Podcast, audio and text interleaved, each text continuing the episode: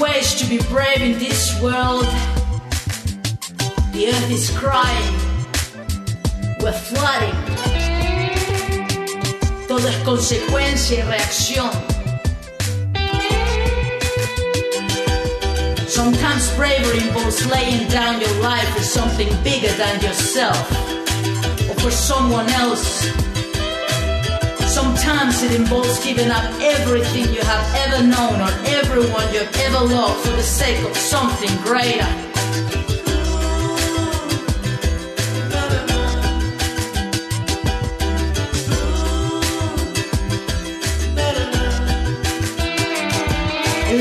Habías de beber, veneno letal. The slow walk towards a better life. That is the sort of bravery we must have now. Entierra tu arrogancia. Nothing is worth more than your alma.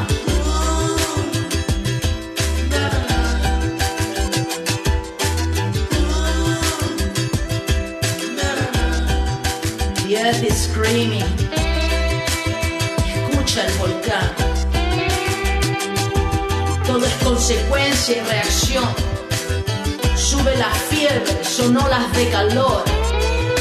Se levanta el mar, se hunde el piso.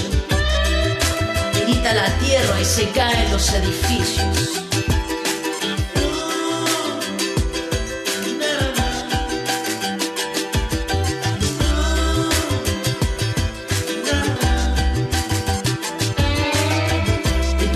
Más neoliberalismo. You wanna hustle and keep making for yourself. It's time to share. It's time to give back. Nothing is worth more than your alma. Con la que vuelves a caer. Soy todo lo que te enseñaron que tenías que temer. El agua que no habías de beber.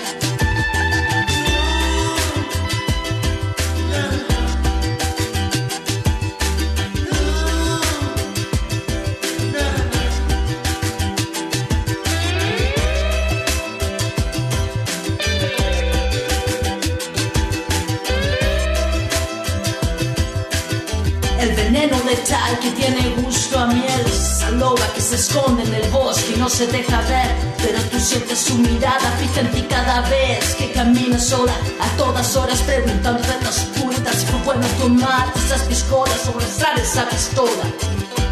Pero tú sientes su mirada fija en ti cada vez que caminas sola, a todas horas preguntando oscuridad si fue bueno tomar esas piscolas o besar esa pistola. Empoderarte de una vez y defenderte sola.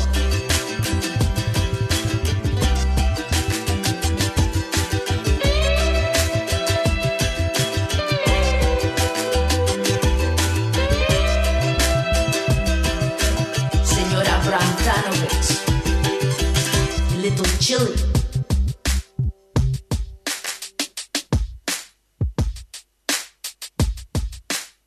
City Limits. Brought to us by the People's Committee for Melbourne every Wednesday at 9am. City Limits is Melbourne's only hour devoted to our urban environment. To transport and planning and housing issues, to privatisations and our utility services. to building and or maintaining a sense of community. 855 on the AM band if we can hear it through the noise and find it through the smog. City Limits.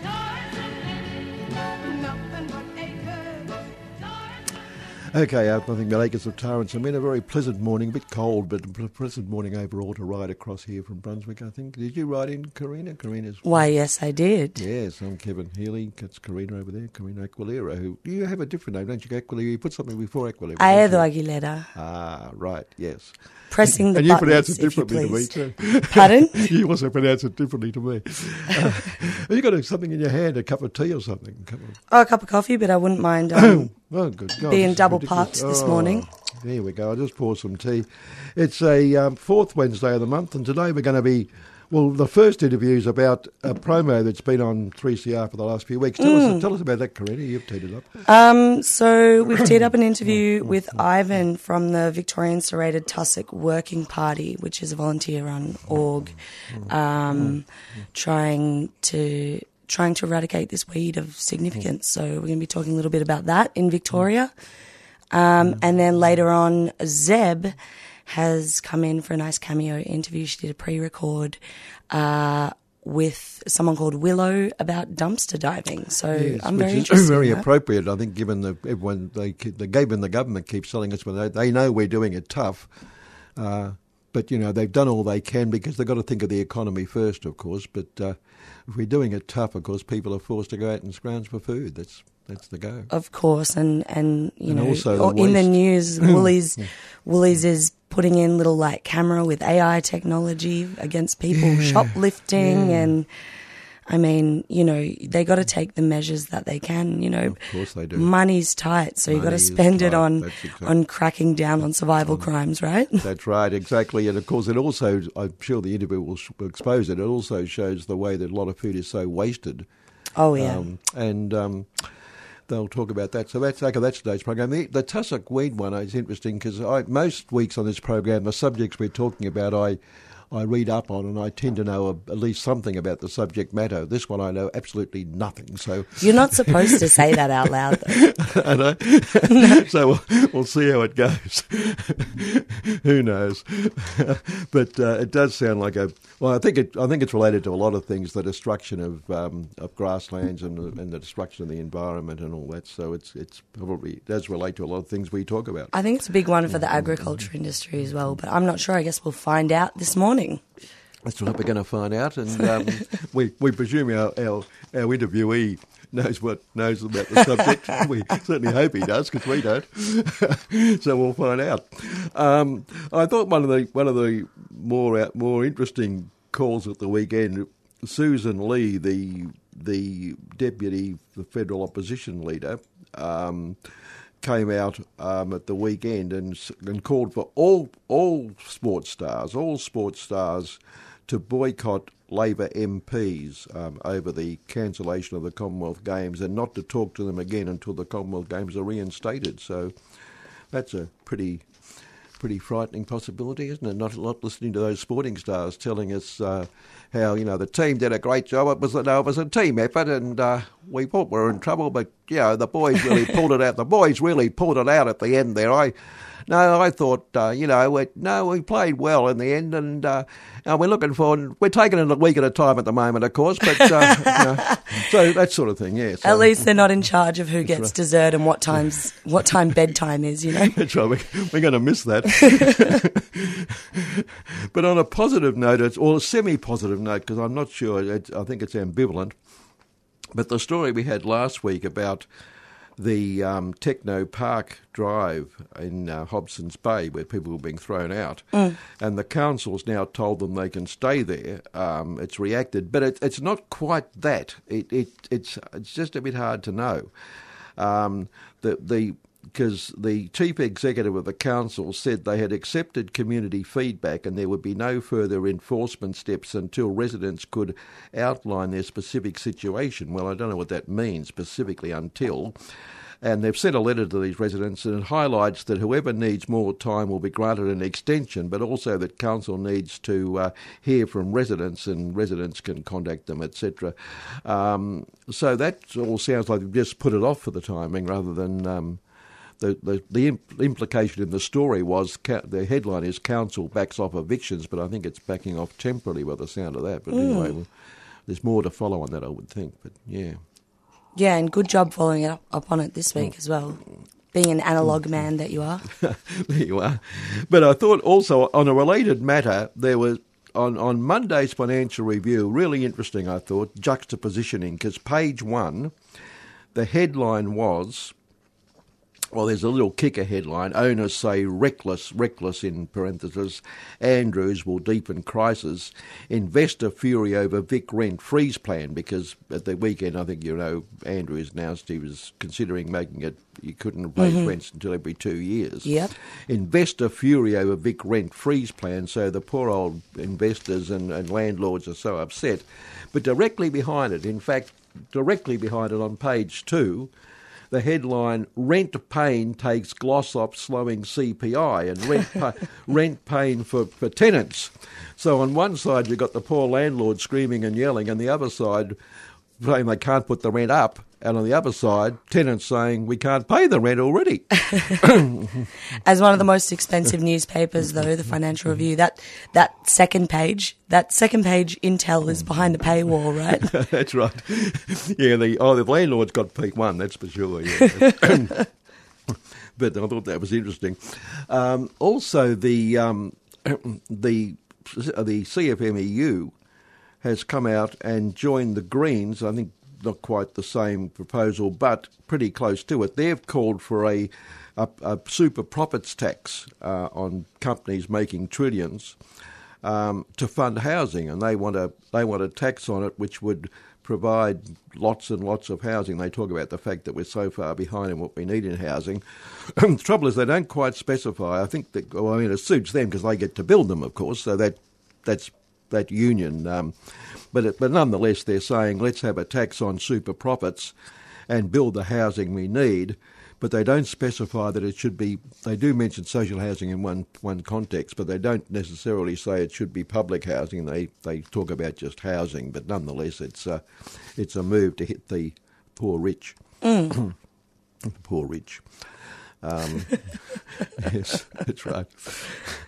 Uh, and uh, uh, oh, look, I want, want to go to something because I want to spend a bit of time on this, and we've only got a couple of minutes really. But um, the, the there's a group in the U.S. Congress calling for Australia to abandon its its it, abandon its its its opposition to nuclear energy, uh, saying that you know it's ridiculous because we've got to we're going to encourage Australia um, while we are there, this is a bloke called Congressman Neal Dunn. He's coming here next month. You'll be pleased to hear, and he's going to tell us into we need nuclear energy. Uh, we talk about why isn't Australia with us on this? With us on this. Notice, note that uh, there are a lot of commercial opportunities. You've got the uranium ore, you've got the skills. All you need is the will. Once you get it up and running, it's the cheapest, most reliable, cleanest energy. There is nothing greener than nuclear energy, he says, and America's going going mad on nuclear energy. Maybe fluorescent. Yeah, that's right. anyway, that's so that's that's great. And then um, the AI group, our old mate Innes Willox, who from the Industry Profits Group, Industry Group, Australian Industry Group, who's one of my favourites on the week that was Innes, uh, he's also called for Australia to uh, go nuclear, and uh, it's all happening. And related to that, where with the 38 million a day we keep talking about we're spending on nuclear submarines. Also we've just announced we're going to spend another another 10 billion dollars 10 billion to buy 20 new Hercules aircraft from the United States. And um, of course, in the last week, we've had all these these exercises around Australia with all these uh, these trained killers all over the place, uh, building up our uh, our defence and uh, and Richard Marles, our minister, saying how wonderful it is.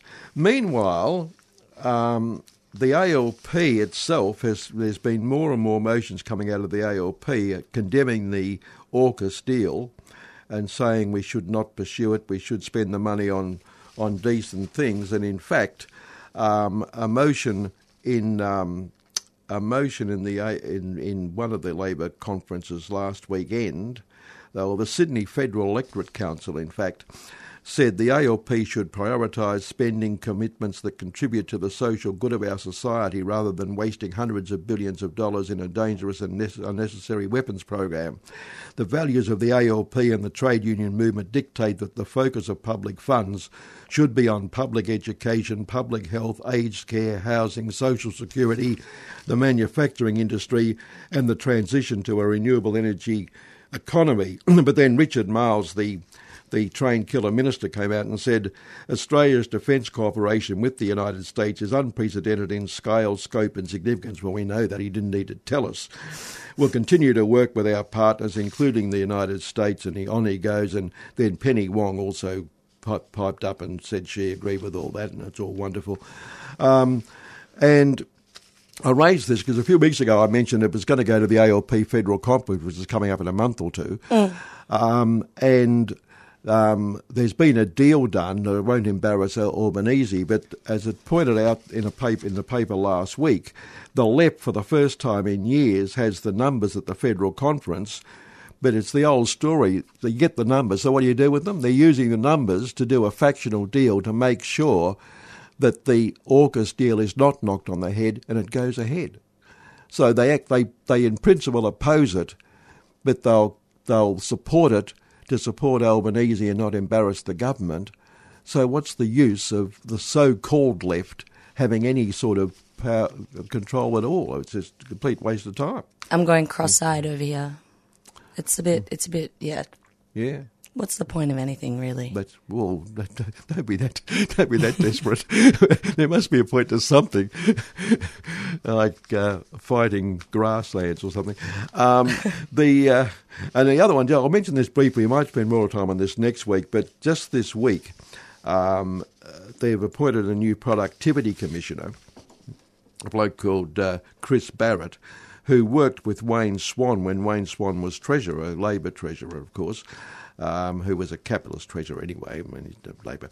Uh, and this bloke since then's been all sorts of um, in all sorts of positions in the capitalist economy. But the Financial Review in particular is kicking up a stink about it page after page about the fact that, you know, it's terrible to put a, a Labor person in, someone who's worked for Labor, um, because uh, this this could lead to bias. And in fact, their very right wing commentator Phillip Coorey says Chris Barrett comes to the job with fine credentials and glowing endorsements, but his objectivity will be, will be the subject of scrutiny because he did work for a Labor minister years ago. Isn't that terrible? um, and they had an editorial productivity post for Labor Insider. The editorial says it's you know this is really dangerous stuff, uh, but it points out that the bloke, bloke he's replacing, um, Michael Brennan, who was appointed by the Liberal government, of course, he worked for Liberal politicians Nick Minchin and former Victorian Treasurer Alan Stockdale. But as the son of the internationally renowned public choice professor Geoff Brennan, Mr. Brennan, um, who kept a copy of Joseph Schumpeter's The Theory of Economic Development, uh, has by and large maintained the pro market approach of the Productivity Commission and its predecessors, etc., etc. Uh, so the pro market approach is important, and they're hoping this bloke this bloke might not have a pro market approach. And they they talk about the fact that the unions on the left call it neo, as they call it, pejoratively call this neoliberalism. Well, it is neo. We could call it what if they don't like neoliberalism, let's call it new right economics. Let's call it extreme right economics. Let's call it exploit workers economics. Let's call it smash unions, smash the people, keep people down, make people poor economics. I don't care what they call it. Or to use their words, yeah, objective economics. Yeah, yeah, that's right. Uh, so they're up in arms because a bloke who is going to be a true capitalist economist nonetheless did work for Wayne Swan, so he's questionable in terms of being in the Productivity Commission, isn't mm, it? Mm, mm, can't have that. Let's, have a, let's go to our guest. Alrighty. You're listening to City Limits on 3CR Community Radio.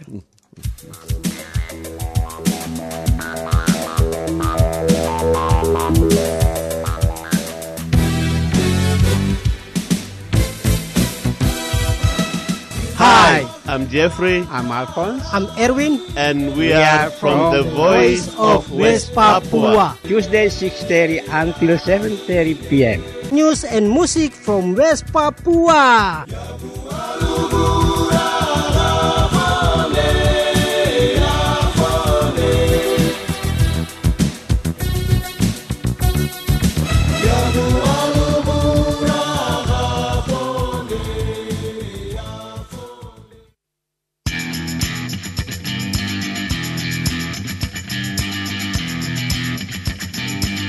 Disabled people are worth every bloody penny. I'm okay with spending money on the supports that we need. There's more than 400,000 people who should be on the DSP butter on top secret instead. I've got a life to live. I've got commitment like everybody else in society.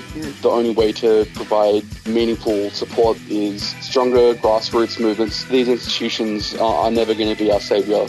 If everyone was the same, it would be a boring old world we live in. We need to do a lot of work in this country around shifting community attitudes towards people that don't fit the white, able, straight, cisgendered person.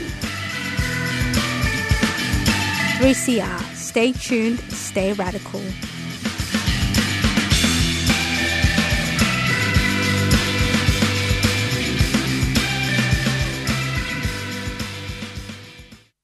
That's right. You're listening to 3CR Community Radio. On the line, we have Ivan Carter from the Victorian Serrated Tussock Working Party. Thanks for joining us, Ivan.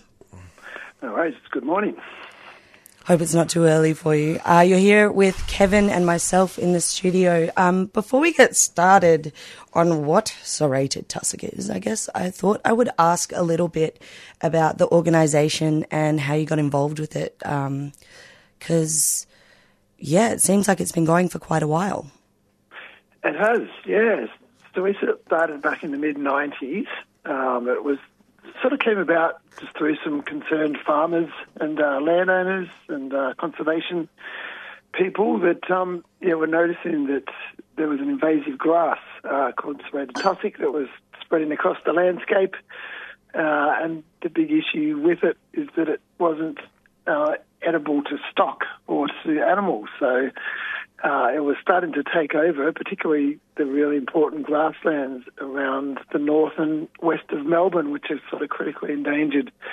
So, yeah, they started the Victorian Serrated Tussock Working Party, which is a bit of a mouthful to say, and it isn't much of a party, unfortunately, but um, yeah, it's just a group of uh, volunteers and uh, landowners that apply for grants and uh, get a little bit of funding from the government to try and um, increase awareness and education uh, about the impacts of this invasive grass.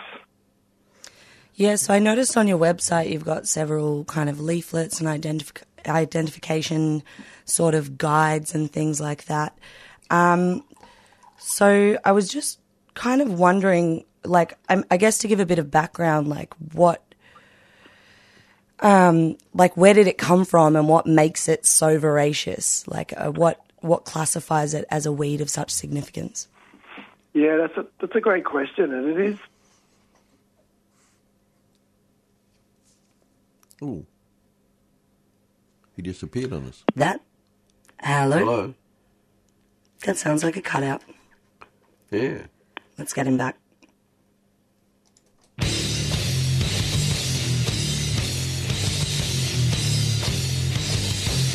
Focus on Myanmar, art, music, and resistance. Join Past the Mic Media at Black Spark on Wednesday, the 26th of July, for a presentation about art, music, and resistance since the February 2021 military coup of Myanmar. Featuring a statement and music from Chaw Chaw and Myanmar punk band The Rebel Riot, the photography of 2023 World Press Photo Award winner Mao Kamwa, and a presentation and Q&A with Myanmar photographer Mako Nang. Tickets are on a sliding scale via Humanitix. As always, no one turned away. More details are available on the Black Spark event page.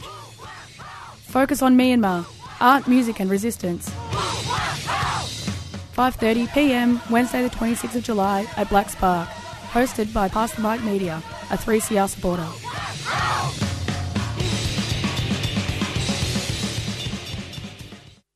Three CR Community Radio giving voice to the community since 1976. Okay, Ivan, the, the last thing we heard was um, that's a good question. So could you just follow up on it? Thanks. I'm sorry, we lost you completely. Something yeah, went sure.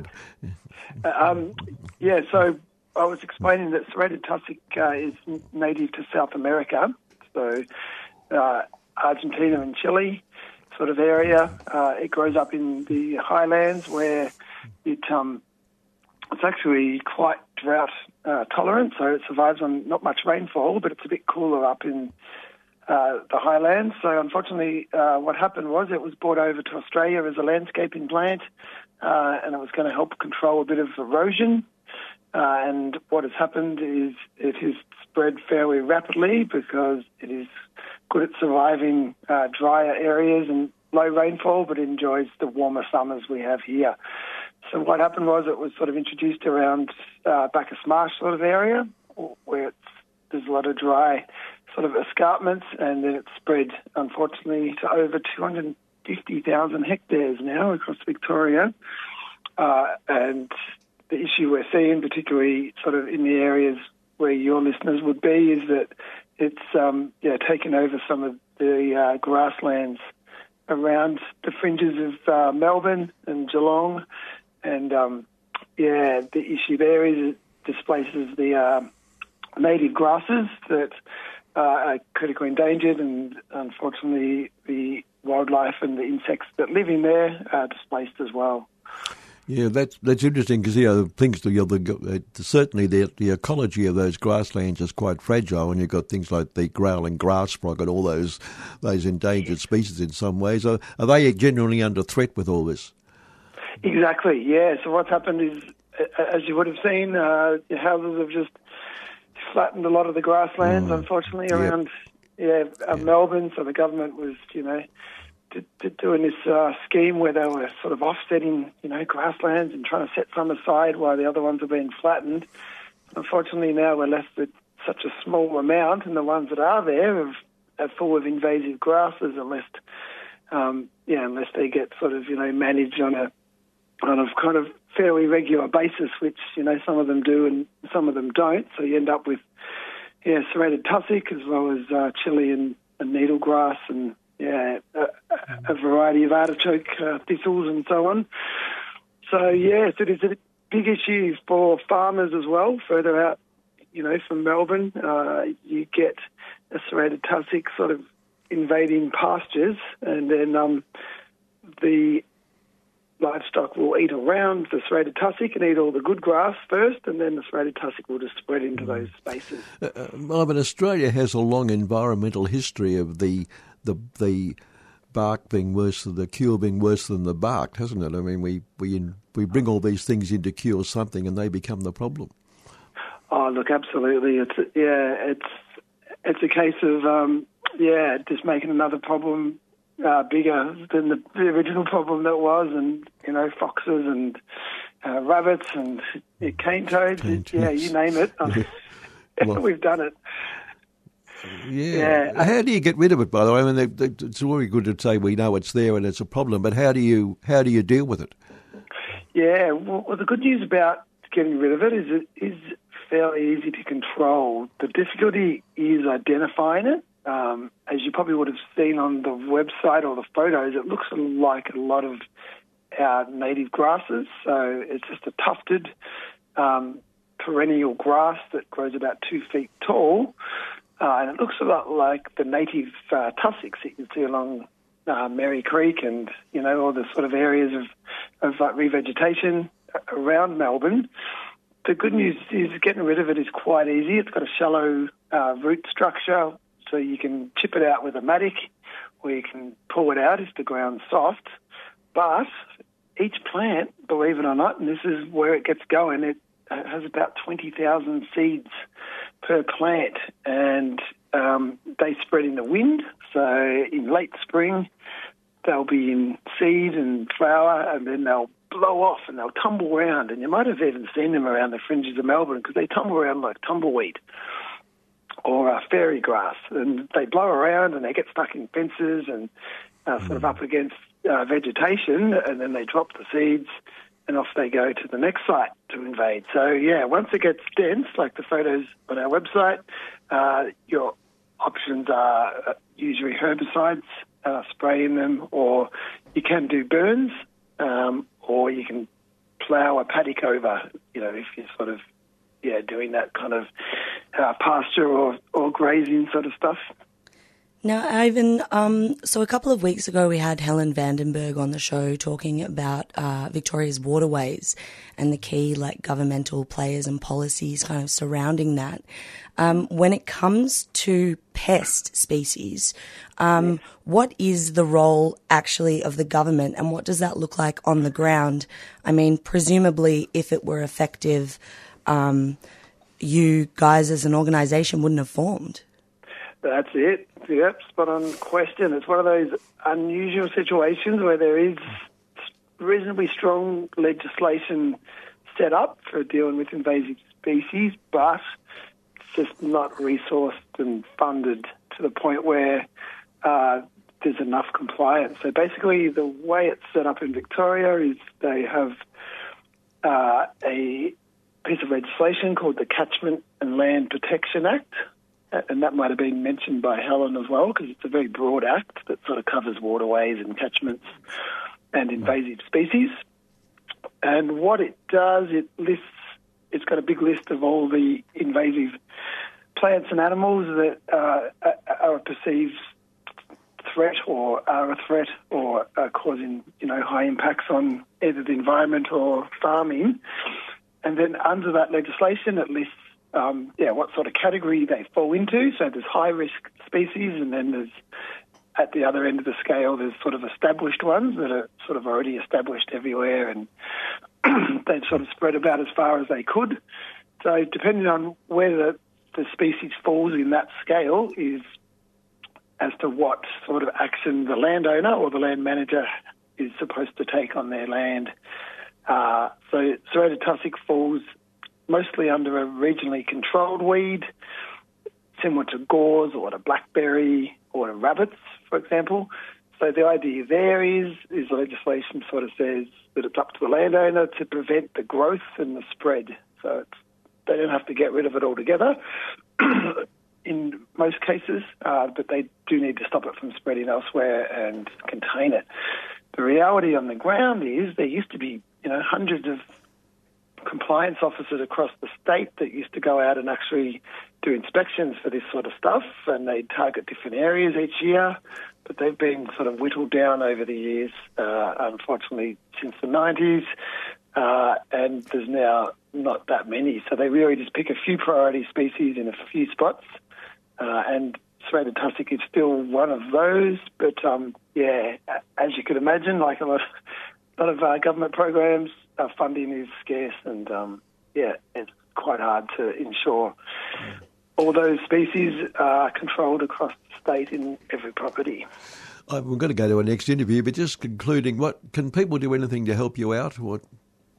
Yeah, look, what we're asking for is just for people to jump online and have a look at our website, which is uh, serratedtussock.com. Uh, uh, there's a great video on there that uh, shows you how to identify it. Uh, it talks a bit about how to remove it if you've only got a few plants. And it talks about some of the species that you might want to replace it with as well. So if you're going to pull something out of the landscape, it'd be good to put something back in, either a native plant or you know something that's beneficial for, for uh, farming. So yeah, if you just jump online and have a look, and you can get in touch with us uh, through the website if you've got any more questions. Brilliant. Thank you so much for joining us this morning. No worries. Thanks for the opportunity. Yeah, thanks, Ivan. Good luck with it. Anyways. Okay, we're going to go to our next inter- interview shortly. Um, well, you can introduce the next one. Uh, we were going to play a tribute to Tony Bennett, but we'll do that next week now because we haven't got time. But um, oh, all right then. Yeah. Um, this is Zeb. I'm pretty sure she introduces herself, so I hope listeners find it enjoyable and informative. Yeah. You're listening to City Limits on 3CR. Uh, this is Zeb speaking from the magic land of Zoom.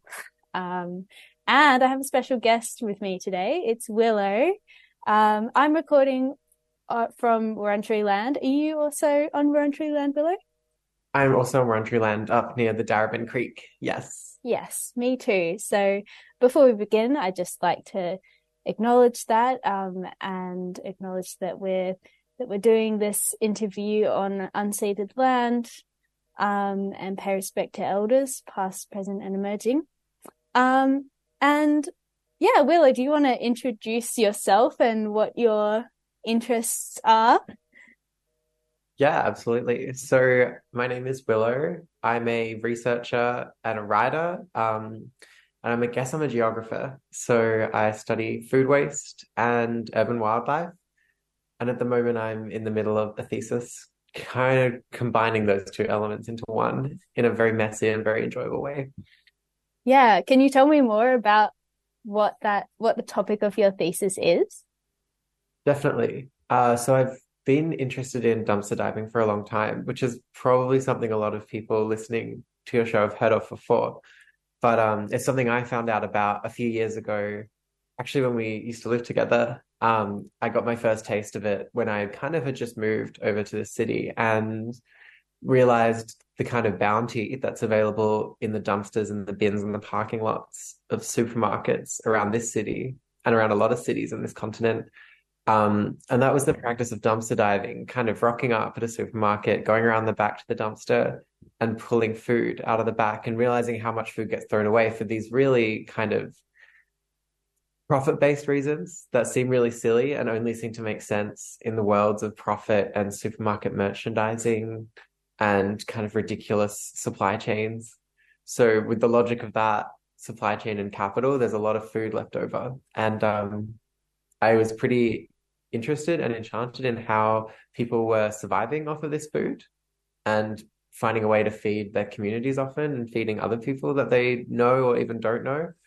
So that's been something that fascinated me for a long time. And when it came around to wanting to do some more research about it, I'd also been very drawn to these other presences in the city that um, also make a living off of the food that we throw away. And those aren't always humans. So I've been very interested in the famous bin chickens alongside all the other mammals and the, yeah, the complete menagerie of mammals and rodents and bugs and um, molds and fungi that make a living off of our waste. So that's what my research looks at. Yay, that's so cool. And yeah, like for a bit of background, we used to live in a share house together. It was a pretty big share house, and we used to um, occasionally go out and dumpster dive, and um, we used to call that bin chickening. So it's very linked in my mind. we did, we did. Yeah, shout out to our old housemate. I think it was Joss who was Joss was like, "This is bin chickening." Um, we are all bin chickens, and um, yeah, that house I remember was very wildlife friendly. I think we had bees living in the wall for a while. Yes, we did. Yep. There was a mystery of why dead bees kept on turning up in my room and why the room of the person next door to me smelt like honey. Uh, and it took us a little while to figure out that that was because there was a beehive in the walls. Um, but yeah, that was a that was a fascinating and kind of magical house. It was yeah yeah it was interesting times. Um, so yeah, do you want to talk a little bit more about like the weird metabolism of the supermarkets and supply chains and um what supermarkets reaction to dumpster diving is? Oh yeah, definitely. Um, so I feel like there's these two different worlds that involve the supermarket. There's probably more than two, but there's especially these two very different places, which is you walk into the front doors of a Woolworths or a Coles, somewhere in the suburbs or in the inner city of Melbourne, and it's all shining surfaces and bright lights, and all the food is packaged so nicely. Everything looks absolutely perfect.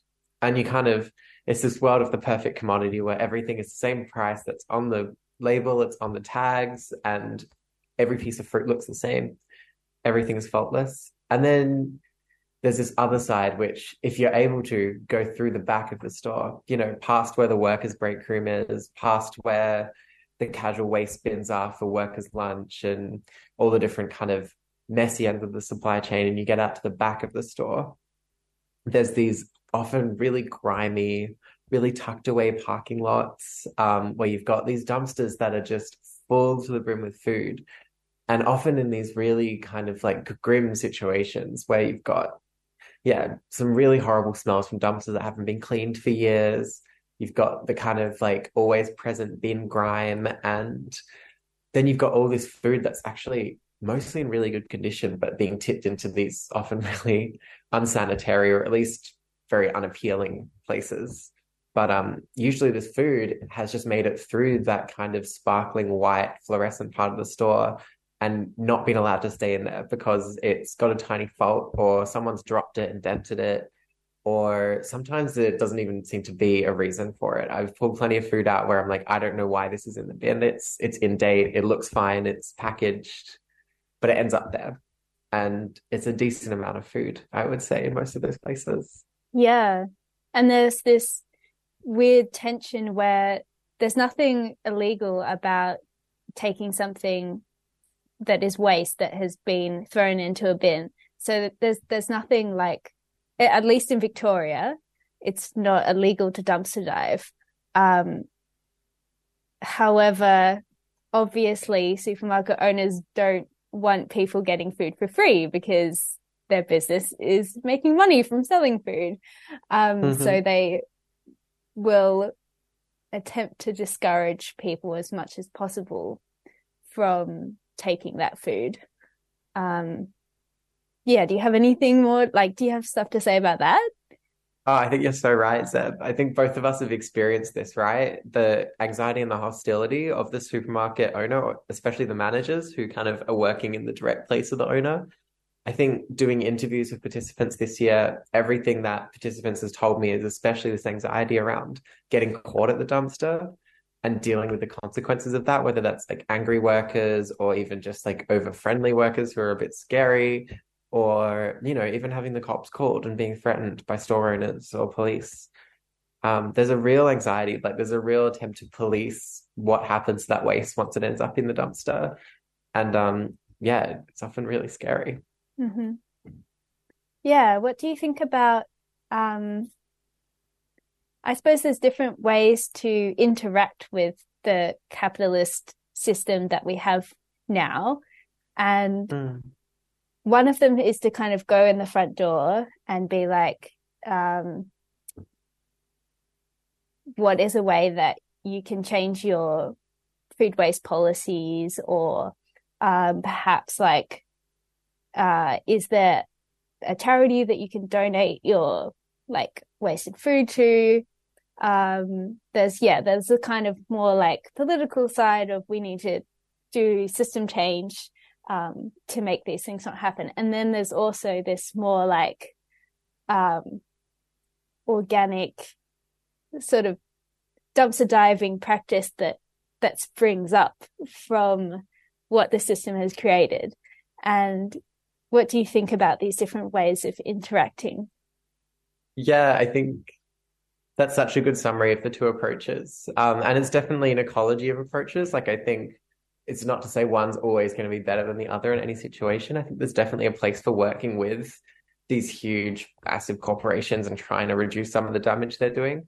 But then you do see with these kind of like food, um, kind of like recycling kind of initiatives, places like the Ugly Bunch and stuff like that, where you see supermarkets either trying to make money off of like this misshapen fruit and veg, or they're using this kind of like, we donate X amount of food to food charities as a kind of halo effect to make their business seem more moral and more ethical and make you feel like you're really doing the right thing by shopping at Woolworths. Meanwhile, they'll still exploit their workers, push farmers into poverty, etc., etc.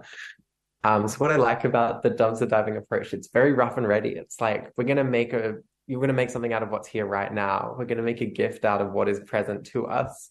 And that is the fact that we can get all this free food out of the bin and redistribute it or use it to survive when we're out of work.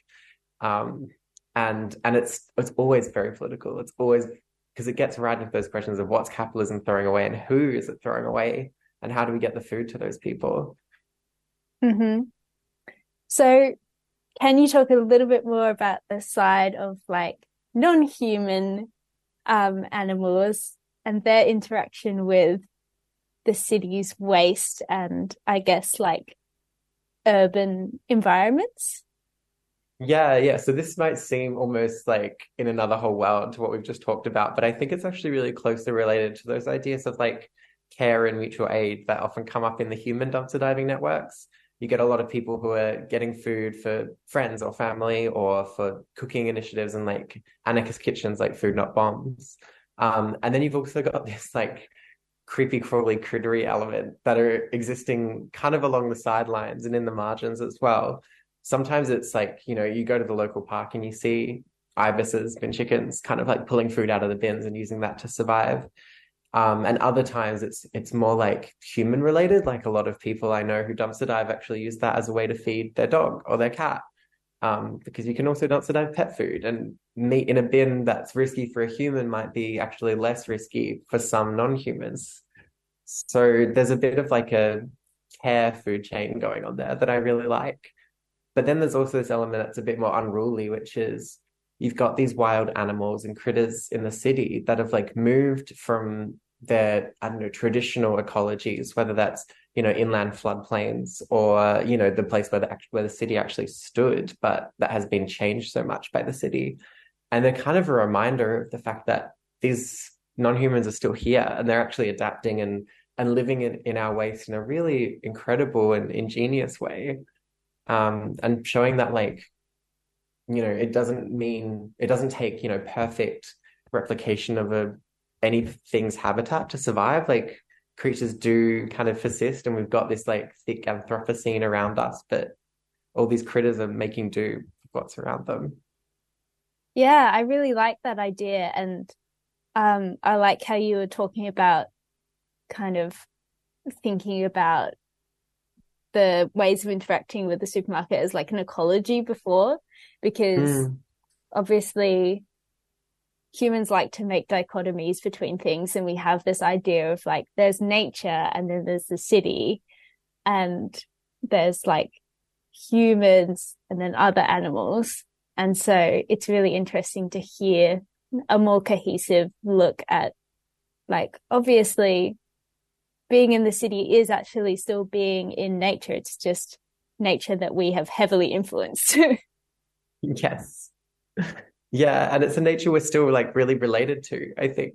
Something I've really enjoyed learning with participants as I've been doing interviews this year is like a lot of dumpster divers use the signals from non-humans to work out if food is good. So, you know, if if there's yeah, if there's a whole flock of birds or seagulls around your bin, might not be a great place. It might mean that all the food's kind of been spilled and it's easy to get to and it's kind of exposed to the elements or if there's mold on something, that's, you know, that's another living thing that's kind of telling you this is no good to eat. Something else has already got to it. Um, and then on the other hand, yeah, you can kind of have other animals that might be pets that can actually eat food and make more food available from the bin. Yeah. Um, are there any other kind of findings that you've already been discovering during your research? Mm, I've noticed that a lot of dumpster divers have a real soft spot for alley cats and feeding cats. So there's, I think there's um there's something about dumpster diving that means people are very respectful, or at least really full of care for whatever they run into while they're out there. So if that's a possum or a cat or a pigeon that's got stuck in a bin, which I've heard about a couple of times, then dumpster divers really do make an effort to kind of respect that creature's territory and also help them out if they're in trouble. Mm, yeah. Okay, so um, if listeners are interested in learning more about dumpster diving or also learning more about your research, uh, yes. where should they go? That is a great question. I think for listeners interested in dumpster diving, you definitely don't have to take it from me. I would be joining up with a crew like Food Not Bombs, Naarm, who do great work multiple nights a week. Monday and Tuesday and Wednesday, they're out, and you can find on their socials, which is Instagram and Facebook and all that, where they're going to be. But I think if you're interested in dumpster diving for the first time, that's a really good place to start. Also, ask your friends, or there might even be a neighborhood crew. There's also a great Facebook group called the Melbourne Freegan Co op, and they got kind of a guide to dumpster diving built into that group. Um, another thing that people keep an eye out for is something that um, I've created with my participants, and we've all kind of got together to create is a zine guide to dumpster diving which is going to be out in a couple of months. And if you're looking for a copy, head to Catalyst Social Centre in Coburg on Sydney Road and you can grab a copy. And that's kind of like a 101 how to dumpster dive and what to expect. Oh, that's great. Yeah, we can put details to some of those um, organizations in the show notes so that people can can chase it up afterwards. Um, exactly. Anything else that we've missed? Anything else that we desperately need to talk about? There's always so much to talk about, isn't there? Um, you know, I think something that I really love to point out when I talk about this kind of stuff, especially that colliding worlds of of humans and non-humans around food waste is, you know, food waste is still a very new thing. I think it's, you know, to have the amount of food that we do available and the amount that's being thrown away is something that's come about with capitalism in the last couple hundred years and especially things like plastics and plastic waste is something that's very new and there are great researchers like Max Liboiron over in Turtle Island, who are really looking into the effects of plastics in a very more than human, how does this impact kind of human and non human worlds kind of way. Um, but something I like to kind of share as a bit of an anecdote is there's been some recent scientific studies looking at how those waste habitats have changed different animals. And what some scientists from the university uh, macquarie university in sydney have found is that actually there's now a, such a significant genetic variation in ibis populations on the east coast that the inland ibis and the urban ibis that we see snatching food out of bins and at picnics are, could actually be considered almost diverging genetic timelines now.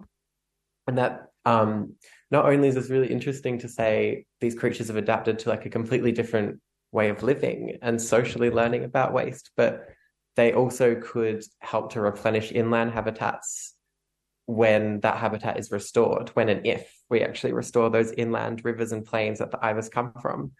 So um, there's a real potential there. Like I think it's really important to say waste can be awful, and it is definitely a symptom of a lot of the problems with our system. But it's not a dead end, and it can be really like generative as well. Yeah. Oh, that's good. It's good to hear something hopeful because on City Limits we often are talking about the depressing stuff. Um, but yeah, it's good to always see that there's like a positive side to things as well. exactly. Okay, well, thank you very much for coming on the show. Um, and yeah, maybe hope to have you on again. And thanks to everyone for listening. Thanks, Zeb. It's been a pleasure. You're listening to 3CR Community Radio 855 AM on digital and online. 3CR Radical Radio. Editing Zeb here. The legality of dumpster diving is actually a grey area. While there isn't a law that expressly forbids dumpster diving, depending on the circumstances, dumpster divers could face theft, trespassing, or vandalism charges. It is important to remember that dumpster diving should never be an antagonistic or destructive activity. Dumpster divers should always be mindful and respectful of others who need food, and respectful of workers too. Acting dangerously or aggressively, or creating mess or disruption, could not only get the individual dumpster diver into trouble, but it could also have negative consequences for other people's access to food. Good dumpster diving etiquette would include being polite and kind to others, sharing food and not taking everything for oneself, and leaving a place better than it was before. Before we go back to Kevin, I've got a little song to play here. It's by our housemate that um, Willow mentioned during the interview, Jocelyn Winter. Um, and she is not only a talented bin chicken, but a very talented musician. And this is an instrumental piece called Here Is My Heart.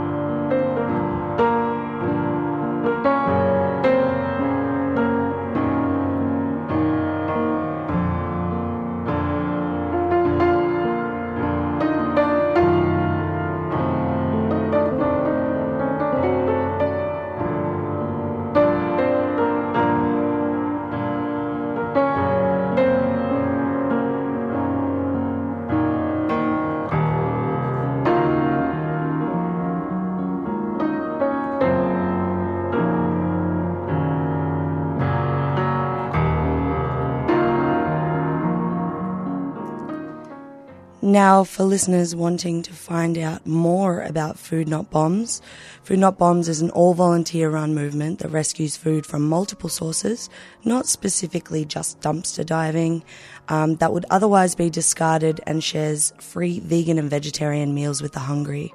Uh, for contact, you can head to fnbmelb.noblogs.org. Also, check out the Catalyst Really, Really Free Market Naarm on Facebook, and this info will all be in our show notes. Uh, now, Kevin wanted to play. Well, I think we would do it next week, but we probably just have time now to squeeze in a little bit anyway of uh, Tony Bennett tribute. Most people, most stations have been playing his well-known hits. This is a, an album of his with K.D. Lang uh, called 12 Timeless Louis Armstrong Classics, A Wonderful World. So let's play A Wonderful World and uh, go out with that today. K.D. Lang and Tony Bennett. Catch you next week on City Limits on 3CR.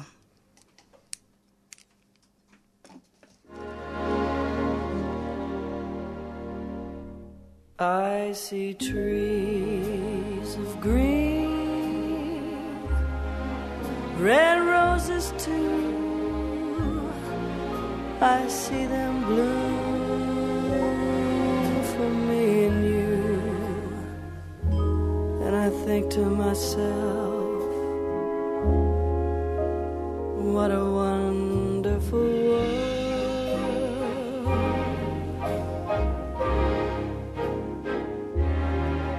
I see skies of blue and clouds of white, bright, blessed day and the dark, sacred night. And I think to myself, what a wonderful world.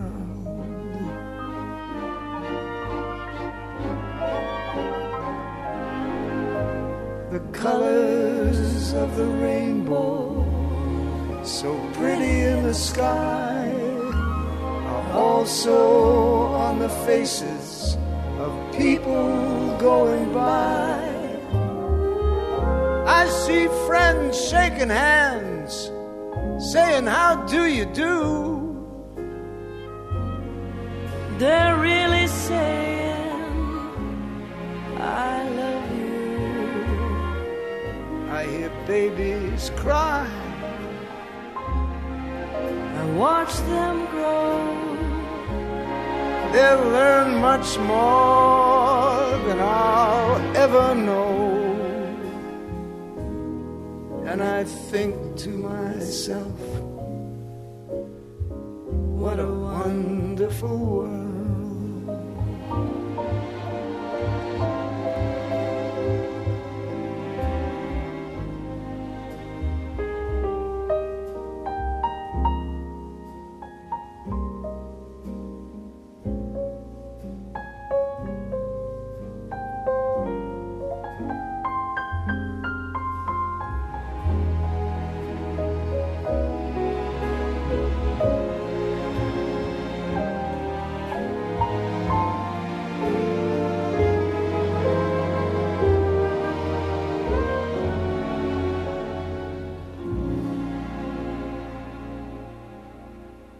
Don't you think Satchmo was right?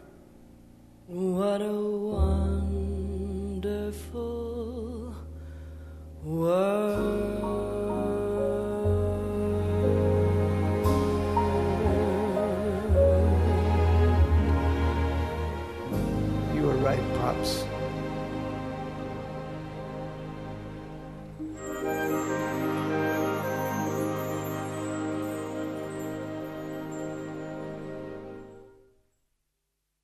You've been listening to a 3CR podcast produced in the studios of independent community radio station 3CR in Melbourne, Australia. For more information, go to allthews.3cr.org.au.